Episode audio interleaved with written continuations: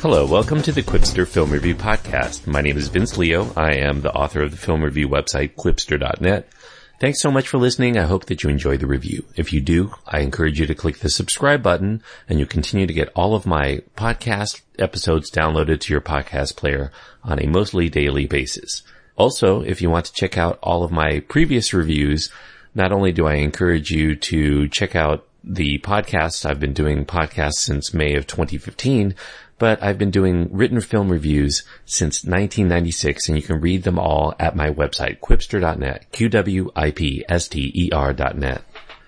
Today I'm going to be looking at a fairly serious movie. It's called Son of Saul. It's currently, at the time of this recording, nominated for the best foreign language film at this year's Academy Awards.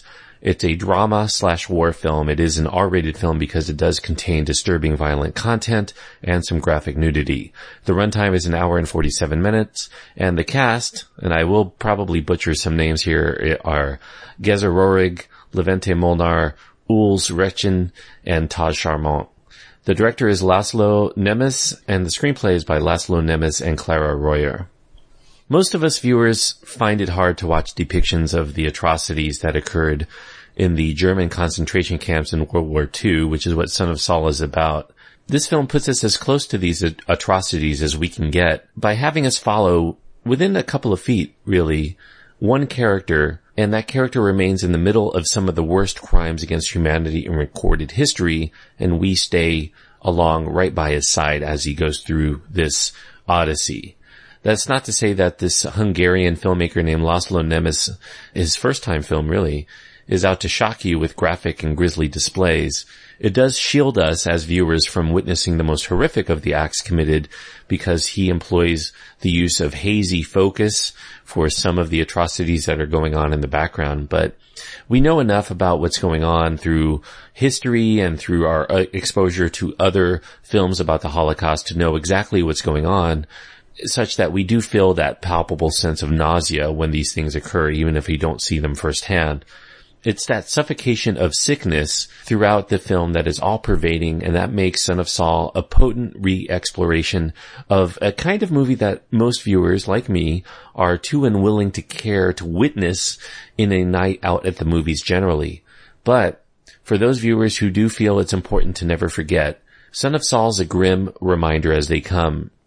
The film showcases a special type of prisoner in the death camps known as the Sonderkommandos, who would, under penalty of death, assist with rounding up other prisoners to put into gas chambers, and then as they're in those gas chambers, the Sonderkommandos sift through the clothing of those about to be deceased for valuables, and also at the end of it dispose of their bodies. Most of these bodies are subsequently burned to ashes, and then those ashes need to be shoveled out as well. We follow one Sonderkommando called Saul, who is a Hungarian of Jewish descent. He's a Sonderkommando tasked with the nightmarish responsibility that will likely only grant him a few extra months of life because the Sonderkommandos were considered to have too many secrets to keep alive for long, even if they did a good job, so to speak. They were deemed at some point a little bit too, too knowledgeable, too dangerous to keep around. Now during one of the gas chamber sessions, Saul discovers a young boy who manages to survive the extermination. And the Germans are interested in the boy because they want to make sure not only that the kid does not ultimately survive, but they want to take his body to study uh, and find out what's going on there. Now Saul decides that he won't let this happen. He eventually comes to the determination that this child should have a proper burial and one with a rabbi to deliver some final words as they bury him in the ground, not uh, burn him within the course of these, this death camp. Saul risks his life as well as the lives of many others to try to find a man in the midst of all the chaos, of rabbi, and eventually gets caught up in a potential uprising that might mean an end to the nightmare for many within the camp. One of the interesting things about Son of Saul is that it's shown in the four to three aspect ratio that's very similar to the handheld cameras of the era in which the film is set. There's a claustrophobia inducing camera work, a framing that follows Saul around almost as if he were filming his entire journey through Auschwitz with a selfie stick, uh, because we're always within a few feet of Saul's face or his body or his back and it gives us a kind of third person perspective that's rare to find outside of a modern video game. In fact, I think it's just a coincidence that it has this video game dynamics, but it definitely does feel as if you're watching somebody within one. Saul always stays in focus in front of us, but the rest of what's going on around him is shown with a much more judicial eye. Some of the horrors that are experienced in the background are kept blurry. It does occasionally give us a peek on other occasions and other people within the nightmarish prison. We do see their faces as well. We see fellow Sonderkommandos. We see other doomed prisoners and some of the intimidating guards. But generally speaking, we see what Las Nemes wants us to see, and it does shield us from some of the other things. It does make it more effective not to see these things because, as with the Sonderkommandos, the more that we see, the more inured I think we are to further atrocities. So by keeping it mostly in your mind, I think it delivers a lot of the horror in a much more effective way Saul remains mostly emotionless, at least outwardly throughout. He does have a stoic demeanor that suggests how deadened that the men, the Sonderkommandos feel at witnessing all of the agony at the murder of other men, women, and children on a very mass scale.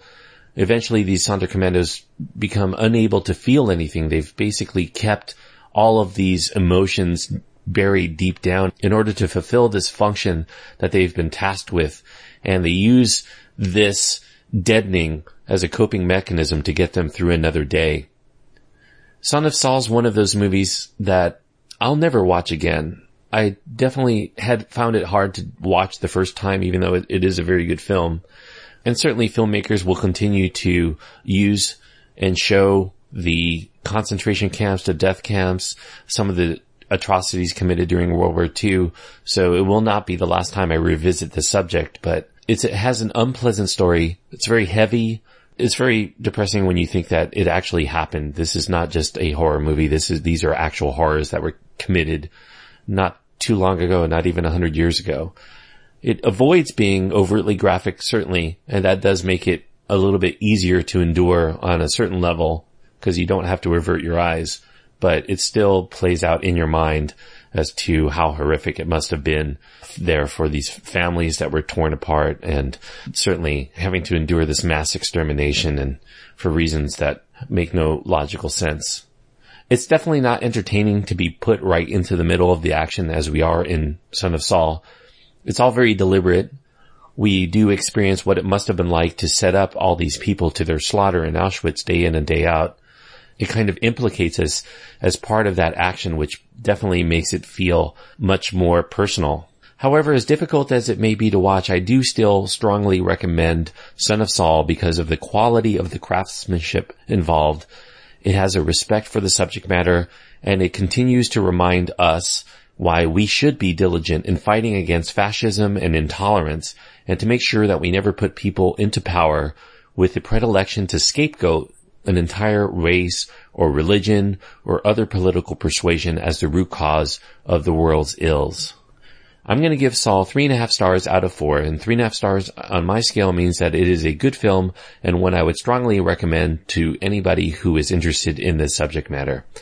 Son of Saul is the name of the film. Thanks everyone for listening. I hope that you enjoyed the review.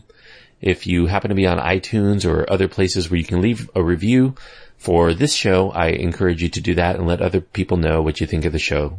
The Qwipster Film Review Podcast is the name. Until next time, thanks everyone for listening and I hope that you enjoy your time anytime that you go to the movies.